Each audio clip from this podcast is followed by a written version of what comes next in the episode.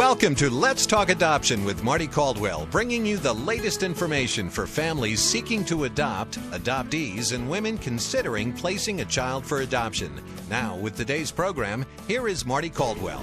Well, welcome to and thank you for joining us today to Let's Talk Adoption. And uh, today we'll be discussing a very important topic that I think will be important for many people to listen to. So stay tuned for that. I do want to remind you before we start to go to our website at letstalkadoption.com and click on the free reminder on the left side of the site. You can sign up for a free email reminder. We'll let you know about upcoming shows and also give you an opportunity to ask your questions, voice your opinion, and give us ideas for upcoming shows also. So we've been getting a lot of emails in, and we really appreciate that. Our email is info at letstalkadoption.com. Today's topic is selling abortions. Now, what does that mean? Uh, we're going to be discussing the behind scenes facts uh, for an abortion clinic. Many of us don't know what goes on in an abortion clinic, and um, this is uh, our guest today is a previous abortion clinic owner of five clinics, and um, it's a mis- must listen to show for you and for anybody else. I think you'll be uh, surprised and educated by our program too. Our guest is Carol Everett, uh, former owner of these five abortion clinics. She has um, been working now with another um, really wonderful program, which is um, not related to any pro life groups at all. Um, this is a, uh, a, group she's called the Heidi HeidiGroup.org, and it's a nonprofit agency promoting hope and dignity to girls, women, and families seeking self sufficiency. The program adds um, a lot of um, skills, job skills, and long term education uh, information, promotes ethics and building confidence, um, leading to productive lifestyles for women. So I think it's a great um, program, and I hope you'll check that out at. Uh, HeidiGroup.org too. So, Carol, thank you for so, so much for coming to the show today. It's good to be with you. Well, you know what? We have a lot to share in the short time we have today, but um, I would like you to share a little bit about your background because, you know, when we talk about, gosh, you know, selling abortions, I want to know how did you get started in this and tell us a little bit about your history. Well, I sold abortions to justify my own abortion. Mm-hmm. Two weeks after Roe v. Wade, I had an abortion, and the moment the anesthesia wore off, my first thought was, I've killed my baby. Mm. And you know, where do you go with that? There's no place you can go with that. So um, the world told me that there was something wrong with me, that I was supposed to feel liberated, that I was supposed to feel good about this abortion. Yet I hurt, and so you can't tell your mother, you can't tell your best friend, and um, even my husband. I was married, as many mm-hmm. women who have abortions are, and he said we'd made the best choice we could, and we needed to go on with our lives. And I hated him, and we became a statistic. We were part of that. Um, 75% of couples who break up within 90 days of the abortion. Mm, really? And um, nothing worked in my life, but I found something that did. Every time I sold another woman an abortion in some very sick, twisted way, if she was okay, I was okay. And I quickly evolved into the abortion industry, working for a man who, and I just changed the sales techniques and yes, abortions are sold, they are marketed, and we changed the way the telephone was answered. We changed the way we advertised. We more than doubled his business. He would not share that money with me. So I took his best abortionist for it's not if, it's when you kill a woman. You have to have a doctor willing to help you in the cover up. Mm-hmm. I opened my own clinics with a plan to be a millionaire. Mm-hmm. How could I be a millionaire in the abortion business? My commission was $25 for each abortion. Wow know it doesn't sound like a lot, but you multiply 545 abortions, the number we did the last month I was there times 25, and you'll find that our my last month's income was $13,625. But remember, I wanted to be a millionaire, and my goal was to make it by doing 40,000 abortions a year. 40,000. And you were leaning, you're going toward that direction, right? We were going. We mm-hmm. had two abortion clinics open. I figured we only needed five. My strategic plan was to open uh, three more in 1983 and in 1984. I had every intention of being a millionaire. Mm-hmm. So you were just drawn to this for money, but what? What? Tell me what happens behind. Um, you know, we talk about abortions. What happens behind the scenes? Because you were in sales, and, and, and I know that for some of the material I've looked at, they they talk to these young girls and they be, befriend them. They befriend them, but um, you know, sales is about selling a product, and in mm-hmm. order to do that, everybody has to become the friend of the person, the buyer, in some way, shape, or form. And what you do is you just make the answer to every one of their problems abortion. But it actually starts before that. You see, our goal was three to five abortions from every teenager between the ages of 13 and 18. That was mm-hmm. our unwritten goal. We didn't want anyone finding it. But how do you do that? Why do you do that? First of all, if they start using abortion as a method of birth control, they will continue to use it as a method method of birth control through their entire lives. Mm-hmm. I saw one woman and held the hand of one woman while she had her ninth abortion. Wow. There's a 42% repeat rate nationally today. Abortion is a method of birth control. Mm-hmm. And um, you go into the schools and you break down the natural modesty. You become the expert about sex. You get the children to laugh at their parents and their values, and the next thing you know, you're selling them abortions. Mm-hmm. It starts in kindergarten. Mm-hmm.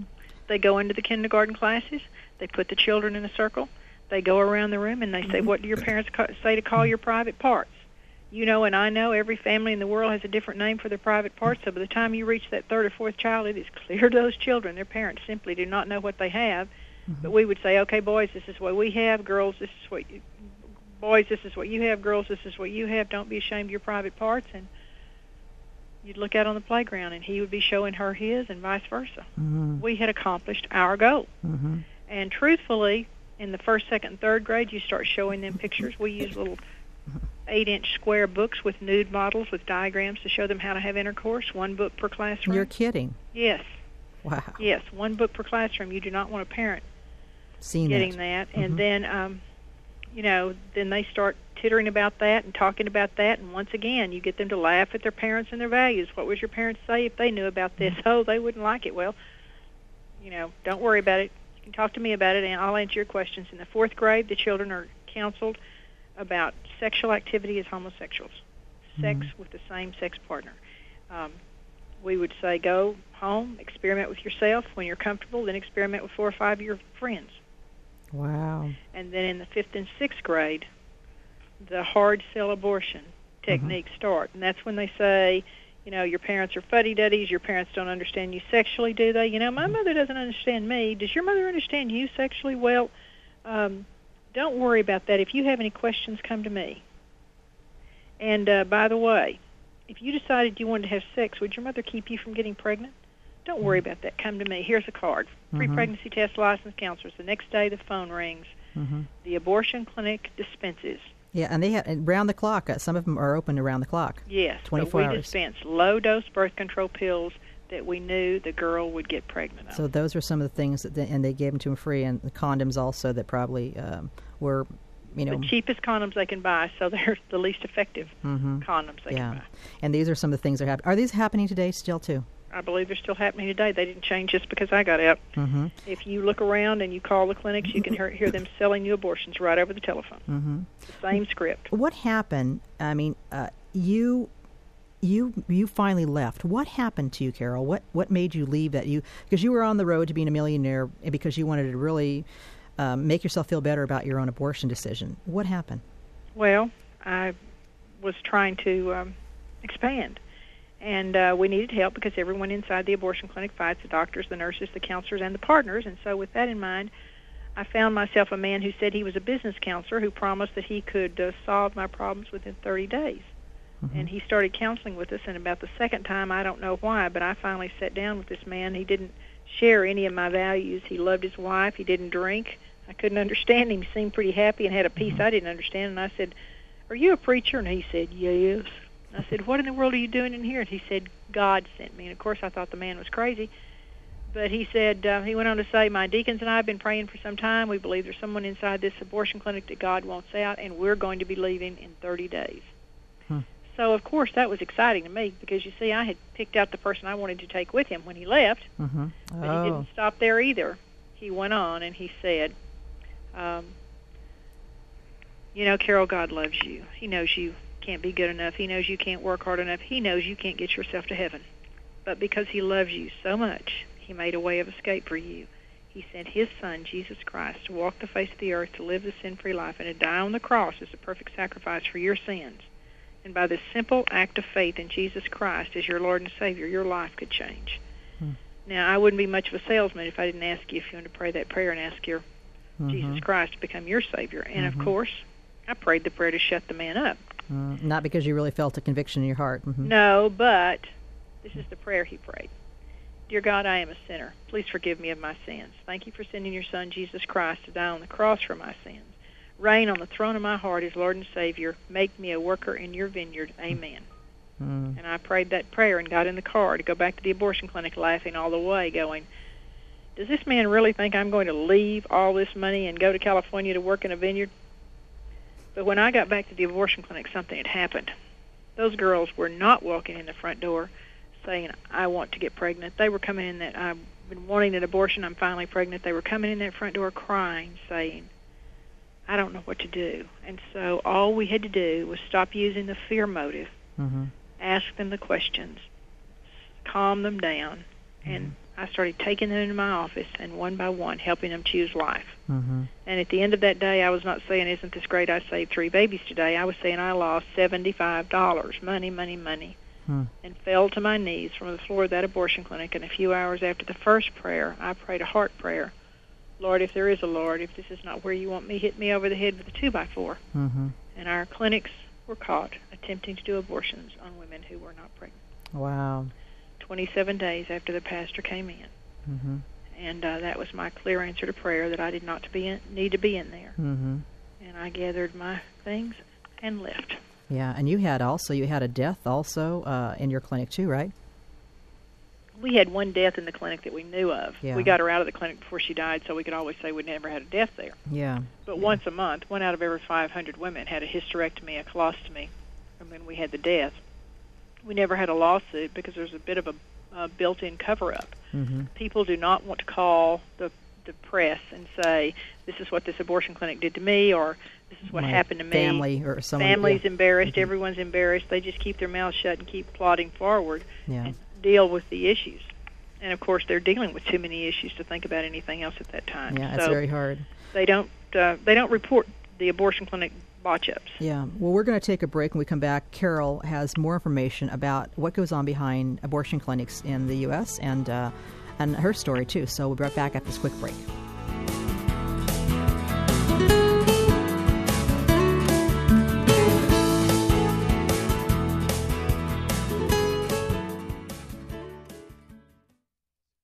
God has a plan for each of us. Sometimes we simply aren't sure what that is.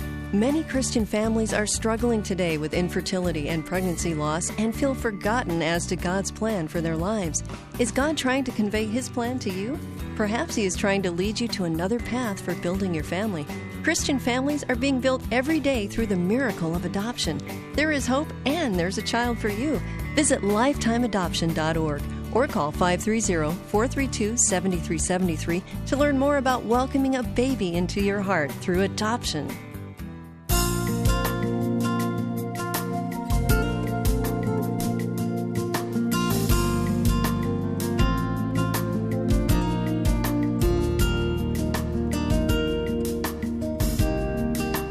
Welcome back to Let's Talk Adoption. I'm Marty Caldwell on uh, KFIA AM 710 today. If you just joined the program, today we're talking about selling abortions with Carol Everett, a former owner of many abortion clinics, and uh, we're discussing what's happening behind the scenes on on uh, in, in abortion clinics too. I also want to remind you of a couple websites you might want to visit. Uh, one of them is. Um, openadoption.com or uh, adoptiontree.com. So there are quite a few links on those sites that might be able to help you too. Carol, before we left, you were talking about, you know, the day that you really realized that, you know, you weren't you weren't going to be a millionaire now making abortions and that God had really convicted you and said, you know, Carol, you can't keep doing this. And that also um, you went on and had then this this you know your your clinics were uh, into some legal battles. What happened at that point? Well, uh, first of all, I never thought I'll never be a millionaire. That was not the thought. The thought was I'm not supposed to be here. Mm-hmm. I am not supposed to be here, and so I left. And um, uh, the, no one came. It was reported on uh, television in the Dallas-Fort Worth area, one of the largest markets in the nation, that we were caught attempting to do abortions on women who were not pregnant. It aired for five days. Every time the news was on, there it was, and not one single authority walked in the front door.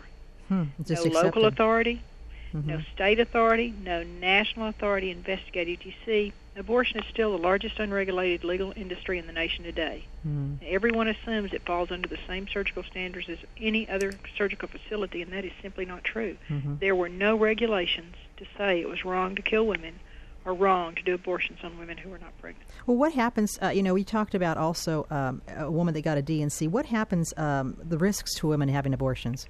Well, the risks are great. You know, one out of four have problems with future pregnancies, including sterility. Mm-hmm. Uh, 94%, one study says, have emotional trauma we now call post-abortion syndrome. And Mm-hmm. the studies now show that a woman who has a risk, uh, has a, if she's 18 or under, has a 50% increased risk of breast cancer.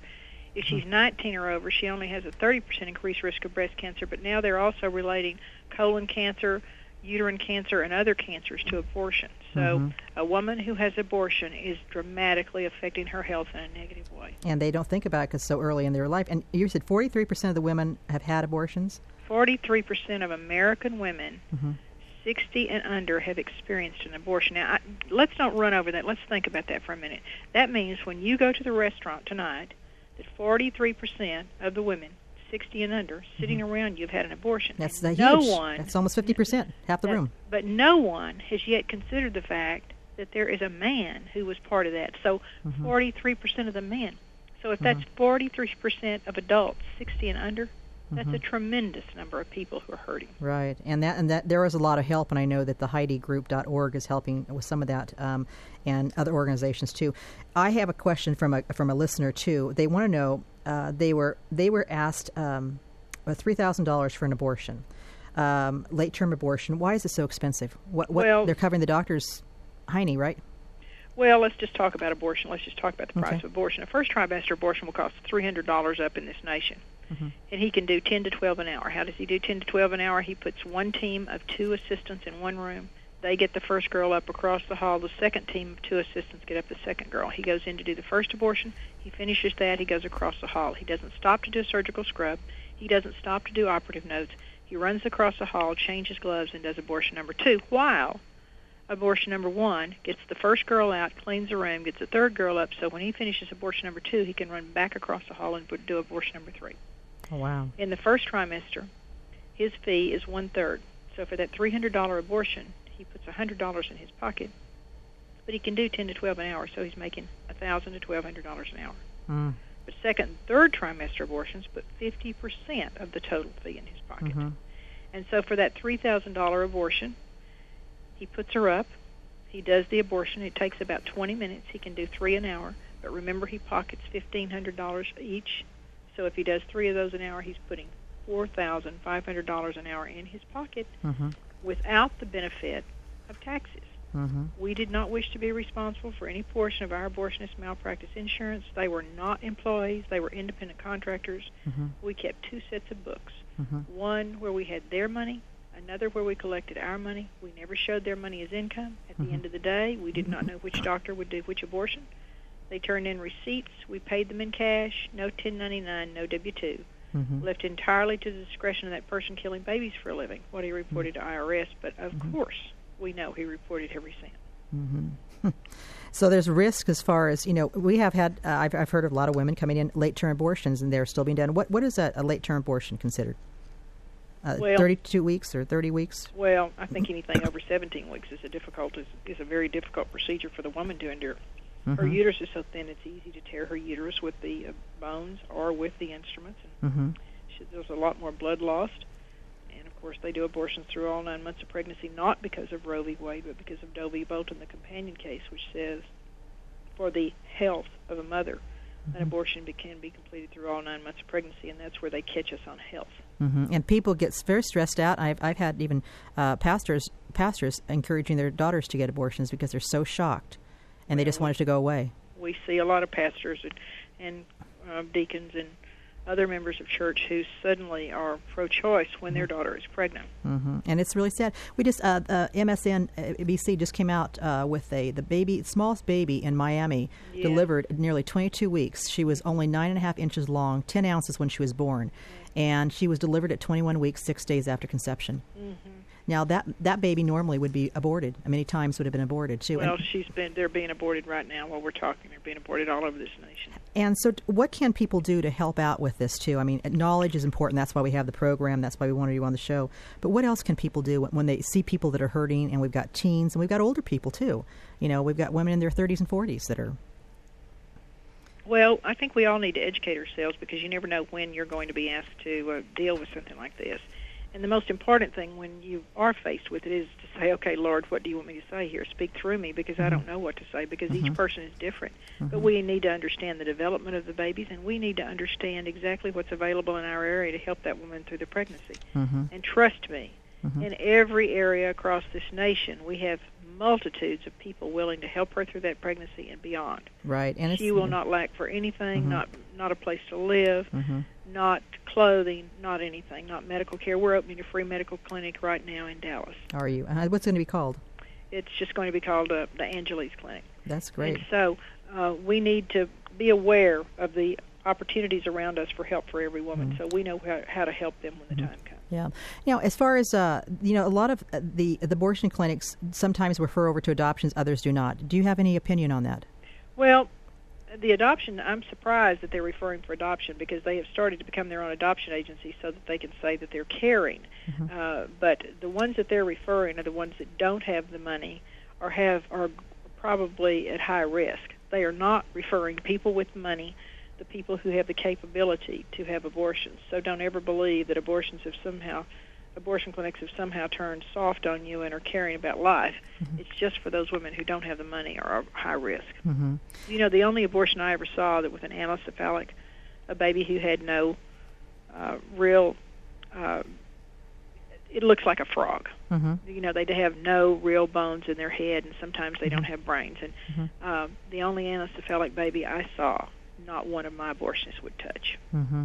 They wanted it done somewhere else. So I think that's what we're seeing all the time. And as far as for, for young women listening right now uh, that are considering abortion or their friends are considering abortion, what would you say to them? I would say your body has already told you that that baby is there. It is not a. It can, it can be a different sex. It can be a different blood type. It is not an extension of your body. It is a unique human being that the Lord has placed in your body. You have been blessed with that baby. And please, before you start to think about anything else, know that there are thousands, perhaps millions of people who would adopt your baby, who would help you through the pregnancy and beyond. Mm-hmm. I would never step into that abortion clinic again simply because of what it, the risk to my health. But today I know there are millions of people who are there to help you. Right, Call, and and call for- us today. hmm And there's also a, do, uh, a birthmomblessings.com is another site too. Your Heidi Group uh, dot org. What's your phone number there too, in case someone wants information regarding, uh, you know, if they've gone through an abortion already and they're they're facing this or they haven't faced, um, they have not faced their abortion and they're maybe struggling, they're depressed, they're suicidal. Um, do you help women in Yes, this or situation? we can refer you to someone in your area who can, and our number is five one two two five five two zero eight eight. Okay, and if anybody has any questions, they can always email me, and I'll pass that on to you at info at letstalkadoption.com.